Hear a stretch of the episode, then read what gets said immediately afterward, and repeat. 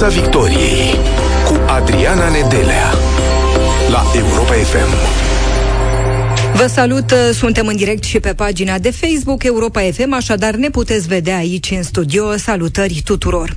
Vorbim despre prețuri, dobânzi, rate, creșteri, inflație. Vă așteptăm comentariile și pe pagina de Facebook Europa FM, firește și în această seară veți putea intra în direct cu noi. Ne interesează să știm până unde și până când vor mai crește prețurile la electricitate, la gaze, la carburanți. Dacă este mai sigur ca niciodată că ratele o să crească, nu atât timp cât va crește și inflația. Ce ne doare cel mai tare și care sunt temerile pe anul viitor? În studioul Europa FM este domnul Dan Suciu, directorul de comunicare al BNR, al Băncii Naționale a României. Domnule Suciu, bună seara, mulțumim tare mult pentru prezență. Bună seara. Nu știu ce doare cel mai tare, că a crescut prețul mâncării, al alimentelor sau al curentului și al gazelor, sau ratele sunt mai mari, toate la un loc. Până la urmă, una a determinat-o pe cealaltă, mm. adică o creștere, și anume creșterea prețurilor la energie. A determinat și creșterile de prețuri la alimente. Asta a fost un transfer foarte rapid al prețurilor din sectorul energetic, din energie, în alte prețuri și mai ales în prețurile alimentelor procesate. De aceea vedem aceste creșteri de prețuri la alimente și de aceea avem senzația, în bună parte corectă, justificată pe baza cumpărăturilor noastre, că inflația e mult mai mare. Pentru că ce achiziționăm noi? Prețurile la alimente, care într-adevăr au crescut foarte mult. Alte produse, alte servicii uh, n-au o creștere atât de mare, chiar dacă au o creștere, evident, dar um, nu e atât de mare ca la alimente și, în consecință, senzația noastră este una copleșitoare legată de pre- creșterile de prețuri. La alimente, într-adevăr, am bătut record după record, dar asta pentru că am avut transferurile acelea de prețuri din energie. De ce consumul bate în continuare investițiile? Într-un fel e firesc. În o țară unde uh, au mai fost resurse financiare și în necesități foarte multe de împlinit la nivelul așteptărilor populației uh, pentru fiecare necesarul de consum n-a fost uh, suplinit, n-a fost împlinit, scuzați-mă, în ultimii ani și e loc în permanență. Suntem o țară care crește, a crescut cel puțin în anii trecuți, crește și anul acesta mai chinuit, mai uh, dificil în, uh, în această creștere, dar crește și în consecință dorințele și nevoile, pentru că, sigur, avem și nevoi și dorințe, trebuie împlinite cel puțin nevoile și parte din dorințe. Și atunci e firesc să avem o presiune pe consum, o creștere a consumului care a dus la o creștere economică. Sunt oameni care au ajuns acasă de la serviciu și ne ascultă sau poate sunt în mașină, pe drum spre casă, de la locul de muncă și care probabil au rate la bănci și care plătesc mult mai mult acum. Ce le spuneți? E un moment dificil pentru fiecare din punctul acesta de vedere, pentru că nu e comod și nici plăcut și uneori chiar dificil de-a dreptul să plătești rate mai mari. Înțelegem și avem toată empatia la Banca Centrală în legătură cu această situație. Din păcate, atâta vreme cât, vor crește, cât va crește inflația, ratele n-au cum să scadă. Pentru că indicii de care depind ratele acestea n-au cum să scadă. Trebuie să înțelegem că, până la urmă, inflația este cel mai mare rău. Ea afectează pe toată lumea, și pe cei cu, pre- cu credite, și pe cei fără credite, și pe cei cu depozite. Sau a spune mai întâi, mai întâi și întâi pe cei cu depozite. Ei pierd foarte mulți bani. Um, iar într-o, într-o relație contractuală cu banca pe termen mediu sau lung, e cumva inevitabil să n-ai fluctuațiile acestea, să ai creșteri de rate, să ai scăderi de rate. Am beneficiat de o perioadă excepțională în privința ratelor până acum, până anul trecut, în care ratele au fost foarte mici, nefiresc de mici, știu că doare când spun asta, dar nefiresc de mici, din într-o anumită conjunctură economică internațională, aș spune mai degrabă, care s-a transferat asupra și în România și în consecință au fost aceste dobânzi nefirești de mici, pentru că o dobândă e normal să fie peste inflație. Nu atunci când ai inflația de 16%. Evident că nu e normal să ai dobânzile mai mari în momentul ăsta, dar nici acum nu suntem într-o situație normală. Suntem într-o situație de criză energetică ce a determinat o criză, o, un puseu inflaționist global, european. Vedem recorduri de inflație în toate țările europene. Nu cred sau nu știu dacă s-a compensat dobânda mai scăzută din ultimii 2-3 ani, 4 chiar, cu dobânda crescută de acum una peste alta. Nu știu cine iese în avantaj, dar acest lucru trebuie înțeles. Dobânzile sunt fluctuante, ele depind de inflație, și cu cât coborâm mai repede inflația, cu cât coborâm mai repede inflația, vor coborâ și dobânzile spre un nivel mult mai acceptabil. Cum faci să nu-ți pară rău că te-ai împrumutat? Pentru că poate cei care ne urmăresc acum își spun cine m-a pus. De ce am făcut credit? De ce nu m-am gândit mai bine? Uite că nu prea pot să-l mai plătesc. Cum faci să nu regreți? E o decizie personală, creditul. Nu e o decizie de grup, nu e o decizie pe care să o ia cineva pentru tine. E o decizie personală și de aceea și o responsabilitate personală. Înțelegem foarte bine lucrul acesta. Și cred că multă lume a înțeles lucrul acesta. Știu că e un moment mai greu și dificil pentru multe persoane, dar deocamdată cel puțin nu vedem o creștere importantă sau o creștere propusă a creditării, a restanțelor la credite. Oamenii au înțeles momentul în bună măsură, și încearcă să plătească creditul, ceea ce e absolut normal odată ce l-au luat. Uh, ceea ce vreau să spun este că nu mai suntem în situația din 2008, când am avut uh, aproape 20, peste 20% din creditare compromisă și acele credite au devenit uh, neperformante și a fost o întreagă efort pentru sistemul bancar de a susține aproape un sfert din credite neperformante. E o mare problemă pentru tot sistemul bancar, dincolo de faptul că e o problemă pentru persoanele în sine care nu mai reușesc să plătească uh, creditele respective. Nu suntem nici departe de cifrele acestea, undeva spre 4%, ceea ce e o situație excelentă. Cu tot cinismul, dacă vreți, uh, atunci când spun 4% sunt niște persoane care au probleme, dar eu spun că e o situație excelentă, sigur sună cinic din perspectiva lor, dar din perspectiva sistemului, E o situație foarte bună. Și aceasta și pentru că la Banca Centrală am luat niște uh, decizii, cred că bune, și cred că oamenii au înțeles lecția anului 2008. Decizia pe care am luat-o noi în urmă cu 4-5 ani a fost de a limita expunerea uh, uh, la nivelul ratelor maximum 40% din venituri, uh, care acum contează. Sigur că au crescut, acum deja nu mai sunt 40% cine s-a împrumutat la limita maximă, dar și salariile au crescut pentru multă parte, mare parte din populație cu ani în urmă, deci lucrurile cumva au devenit mai rezonabile cu, încă o dată, cu amendamentul, știu, sunt situații la limită în acest moment și sper să treacă cât mai repede și mai ușor prin această perioadă. Și dacă ai o datorie sufocantă azi, ce faci? Te duci la bancă și încerci să negociezi? Sunt multe, sunt mult mai multe variante. Într-adevăr, cred că România a învățat lecția lui 2008. Sunt odată negocierea directă cu banca. Dacă nu merge negocierea directă cu banca, Centrul Alternativ de Soluționare a Litigilor Bancare, îl găsiți pe site, intermediază această legătură cu banca, negociază pentru tine într-o relație cu banca.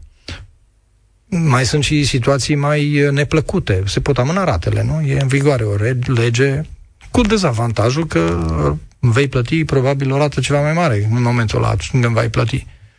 Mai există și insolvența persoanelor fizice, nu le evoc ca recomandări, să nu se înțeleagă greșit, mai ales ultimele două variante, dar E o situație care trebuie să văzută cu toate aceste aspecte existente și trebuie să înțelegem că există soluții diferite pentru persoane diferite. A existat dezbatere în presă, dar și discuții, au fost discuții pe social media după declarația guvernatorului BNR, care a spus că nimeni n-a luat credit în România cu pistolul la tâmplă.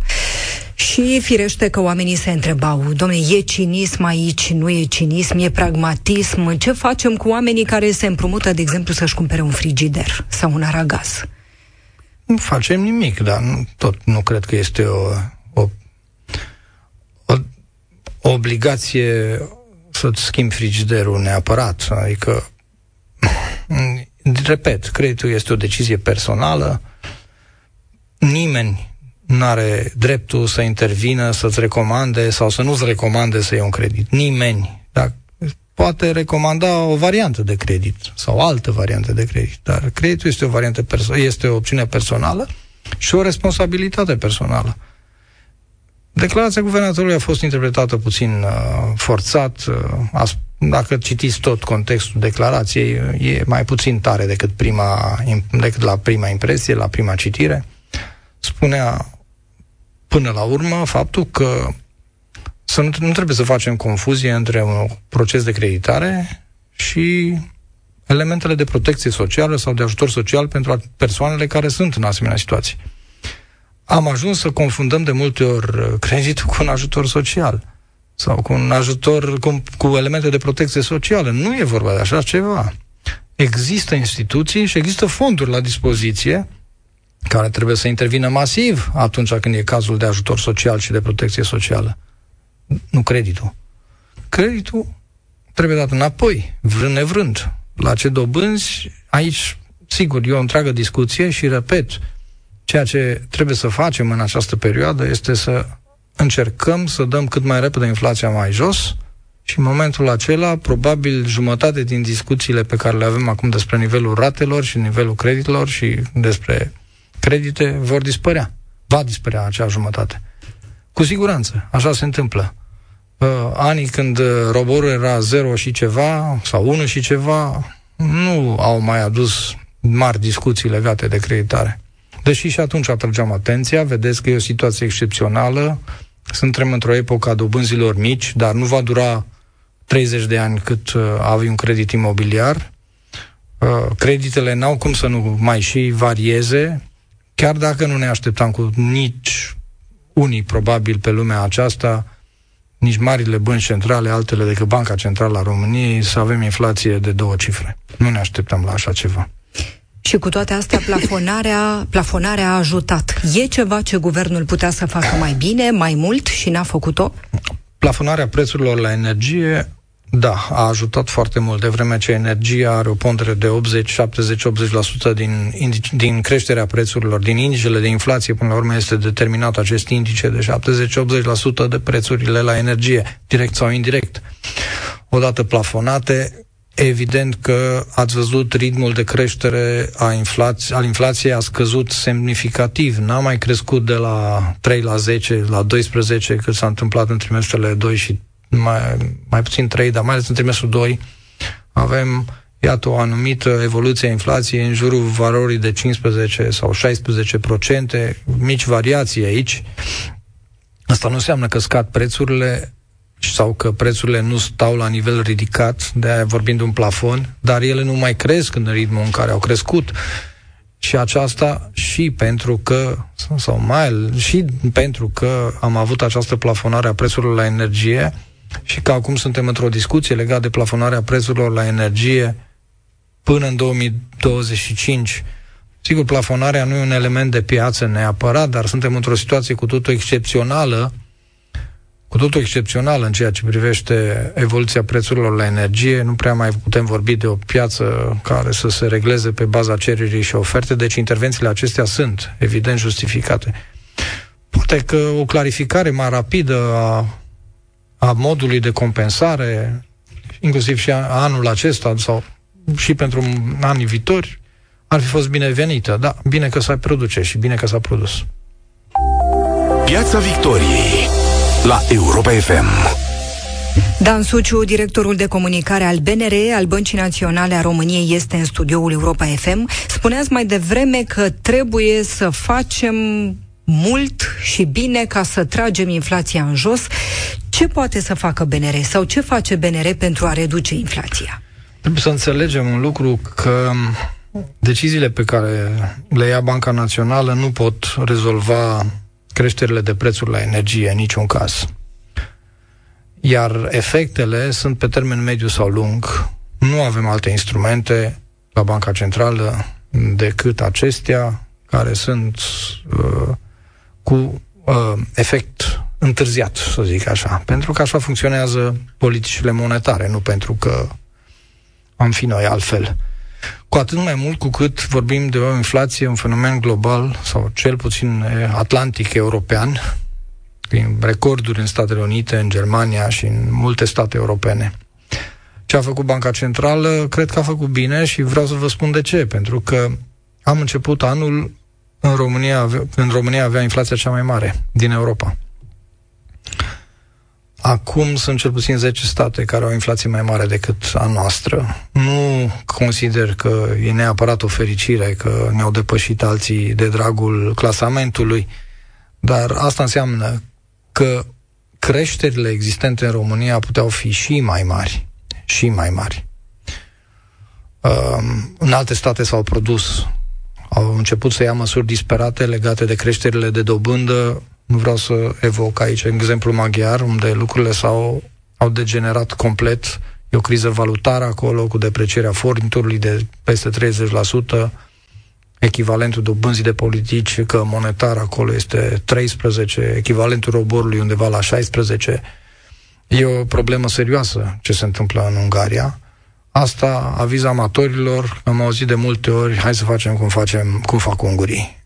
N-aș vrea să facem cum fac ungurii, tocmai din aceste cauze. Um, există în consecință o presiune inflaționistă care vine totuși din străinătate pe baza acestui fenomen global. Importăm așadar și o anumită cantitate de inflație, să spun direct. Um, în consecință, acțiunile pe care le putem face sunt mult mai greu de implementat, deci nu vorbim de un fenomen local, de un fenomen național care se rezolvă aici între noi. Și care sunt instrumentele BNR și ce va face în, în continuare? În primul rând avem o creștere de dobândă. Avem o creștere importantă de dobândă cu efecte. Și vedem efectele. Dar ce a făcut Banca Națională? N-a crescut brusc această dobândă din două motive. În primul rând, pentru că a lăsat timp oamenilor să se obișnuiască cu noua politică de dobânzi, cu faptul că dobânzile vor crește. Am comunicat, sper eu, intens încercând să spunem că epoca dobânzilor mici s-a închis, începem într-o nouă perioadă cu dobânzi ridicate, oameni buni, aveți grijă, pregătiți-vă. Situația nu are cum să evolueze decât în direcția aceasta.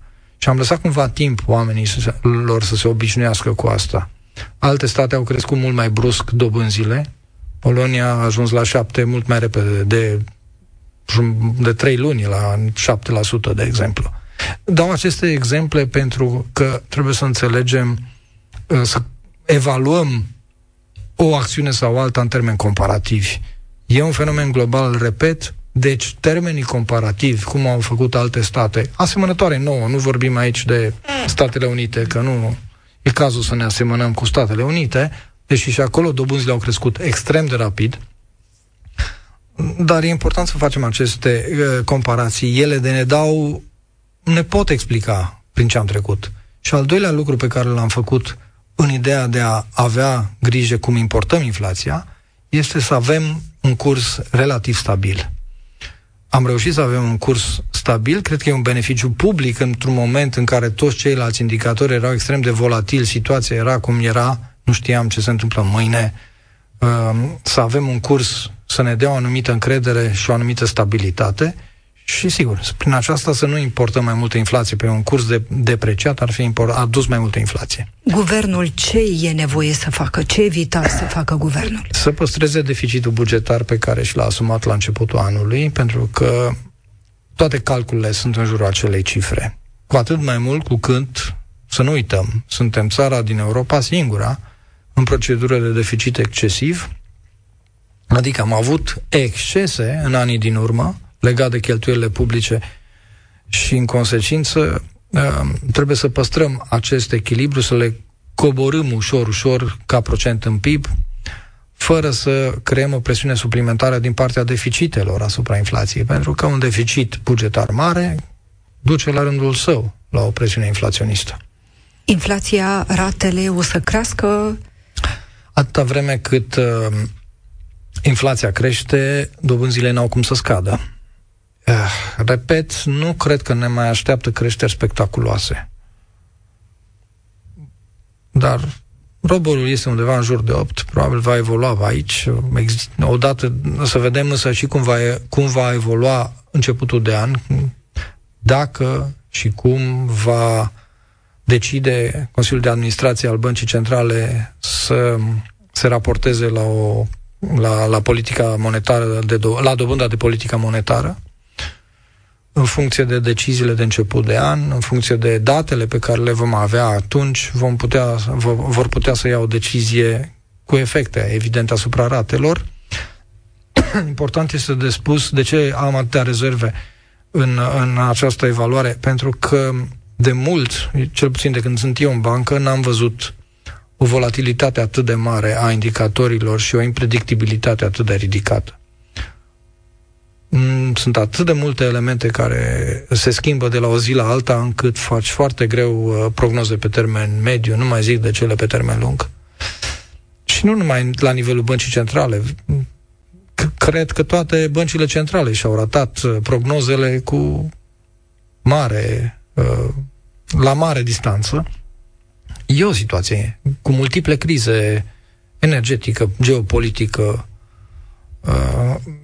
cu efecte neașteptate asupra piețelor. Uh, am, venim dintr-o pandemie care a închis economiile, ne-am dus într-o situație în care lanțurile de aprovizionare erau complet blocate la nivel mondial sau date peste cap de această situație.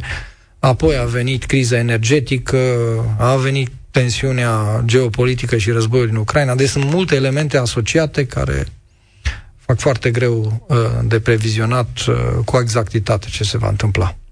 Am putea spune că ce a fost mai rău a trecut sau e prematur? Da, cred că da. Cred că afirmația este corectă. Vedem ultimul trimestru, cel puțin la nivelul inflației, cu evoluția aceasta de maximum un procent creștere a inflației față de cea de, din ultima perioadă, cu, din uh, trimestrul 2 sau Uh, în prima jumătate a anului, când creștea cu 10%.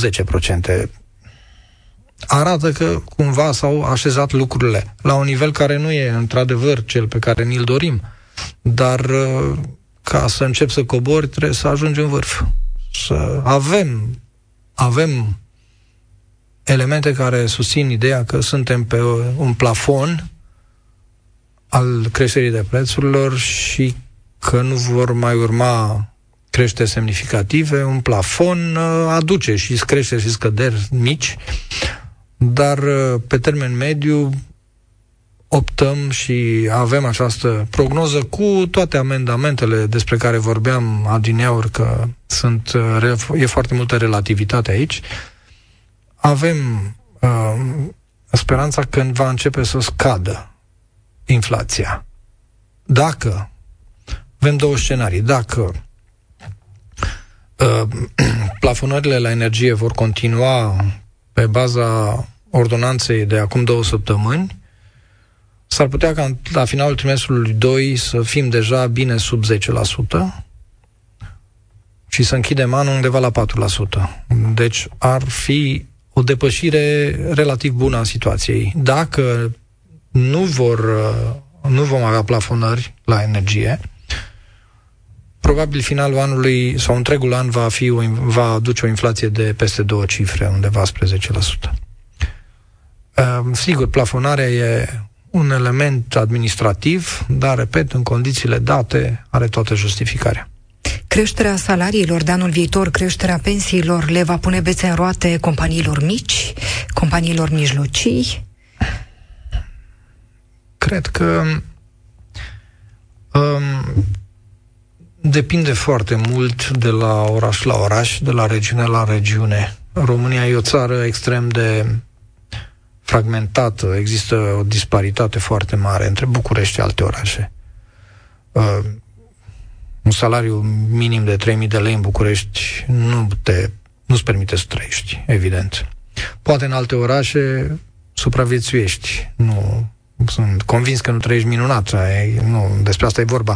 Dar ceea ce vreau să spun este că diferențele între orașele mari și alte zone din România sunt foarte pronunțate și, în consecință, e greu să tratezi unitar politici salariale sau politici economice legate de susținerea companiilor.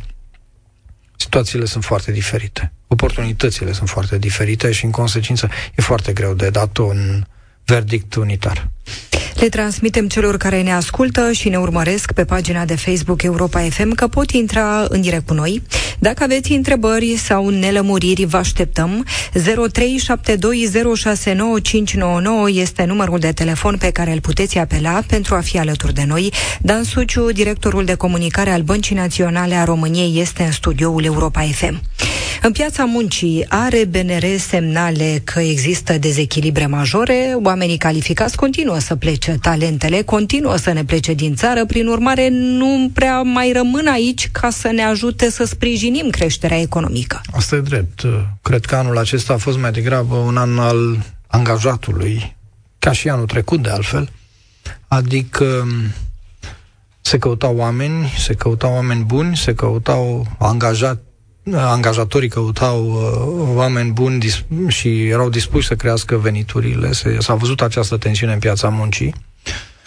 Lucrurile, odată cu încetinirea creșterii economice, care se simte, nu vorbim, subliniez, în niciun caz de recesiune și cu atât mai puțin de criză economică, dar de o încetinire semnificativă a activității, da, și odată cu această încetinire, această presiune pe politicile salariale, pe creșterile de salarii, se mai temperează. Suntem convinși.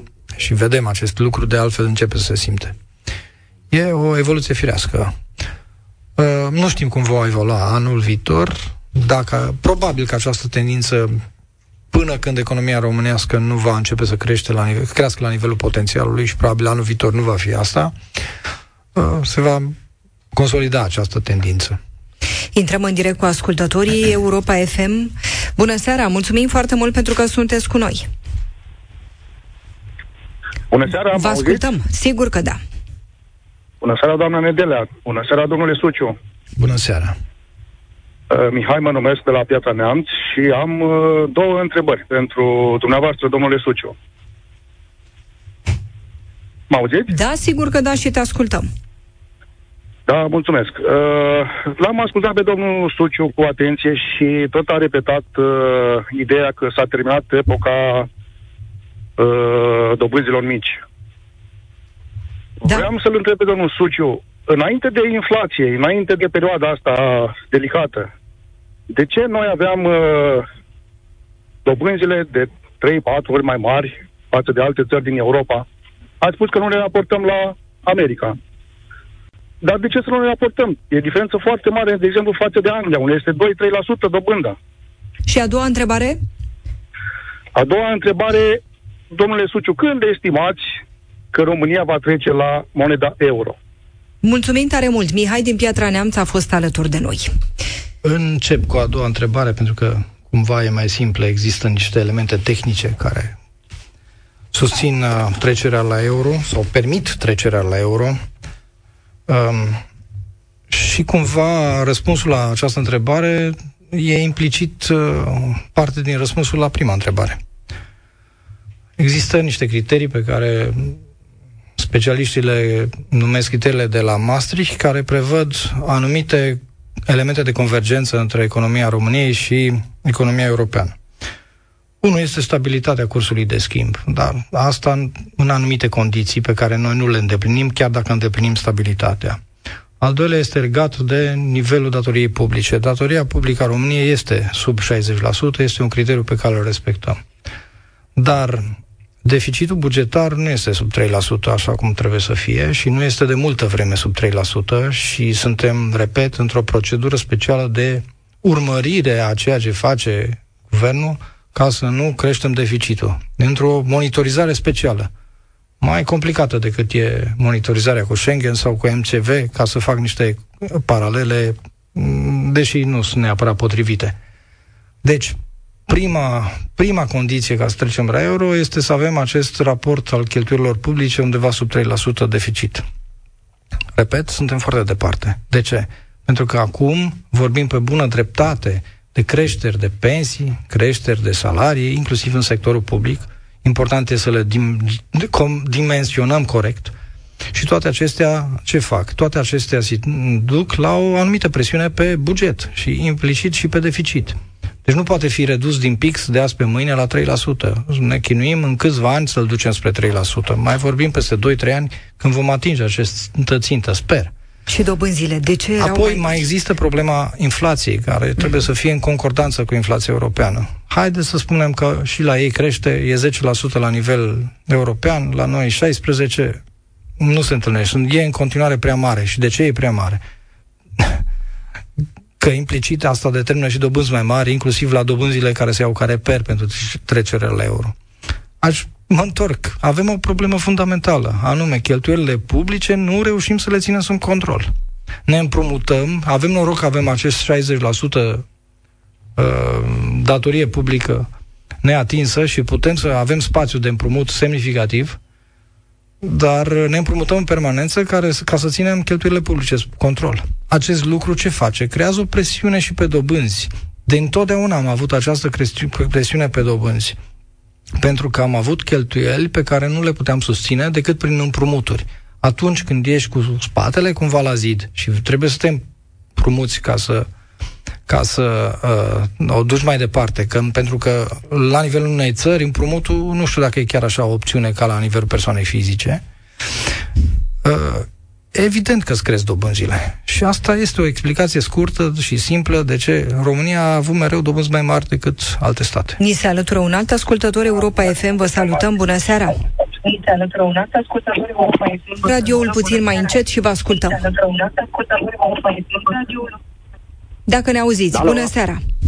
Bună seara! Bună seara, vă rog! Uh, o remarcă, oare toate statele care au trecut la moneda euro aveau deficitul sub 3%? Da, absolut toate. Întreb. Absolut cu toate. Cu ga- vă garantez. Deci nu există nicio posibilitate să treci dacă n-ai, și atunci, n-ai deficitul la O altă, să zic așa, întrebare de marcă. E posibil la un salar mediu sau minim de 3.000 de lei să cumperi cu 2000 și ceva de euro metru pătrat un apartament? Asta, care sunt uh, elementele, știu eu, justificative? Ai un salariu de 3.000 să cumperi cu 2.000 și ceva de euro metru pătrat.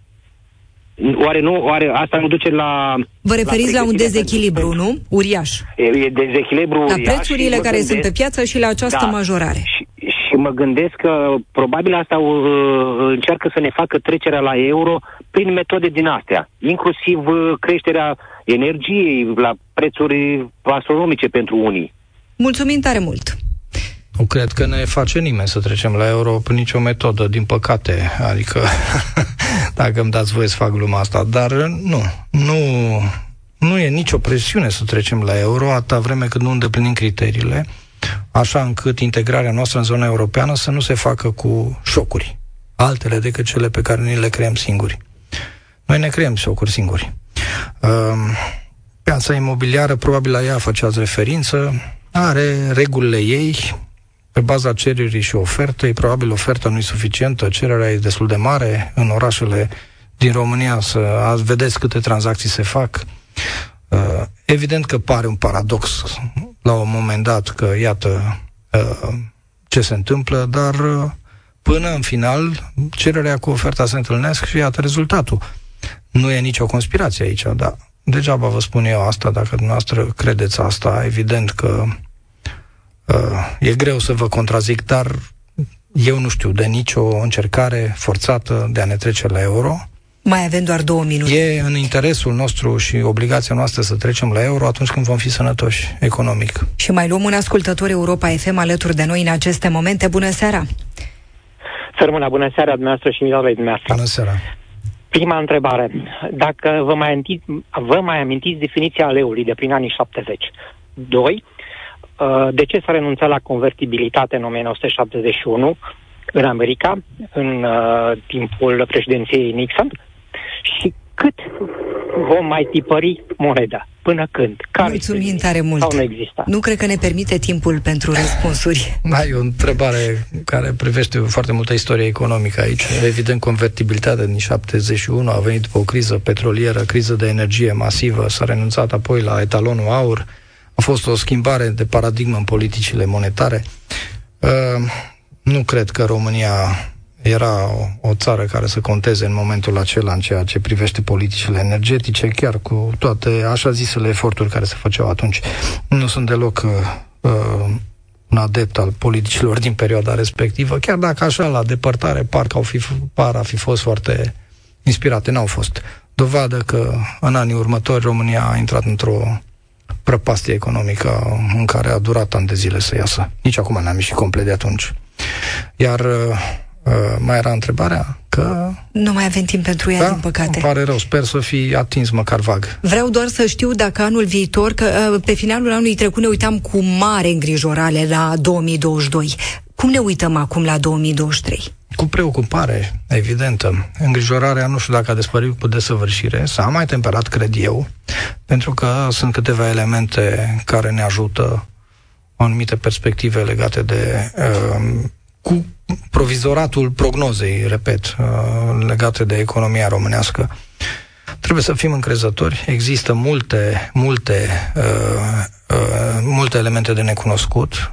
Criza energetică nu s-a închis, conflictul geopolitic nici pe departe, dar cred că în România sunt instituții și oameni care au înțeles ce trebuie făcut și fac ceea ce trebuie. Mulțumim tare mult, Dan Suciu. Te mai așteptăm în studioul Europa mulțumesc FM. Eu, mulțumesc. Dan Suciu, directorul de comunicare al Băncii Naționale a României, a fost alături de noi. Ne revedem săptămâna viitoare, luni. Nu plecați, urmează știrile la Europa FM.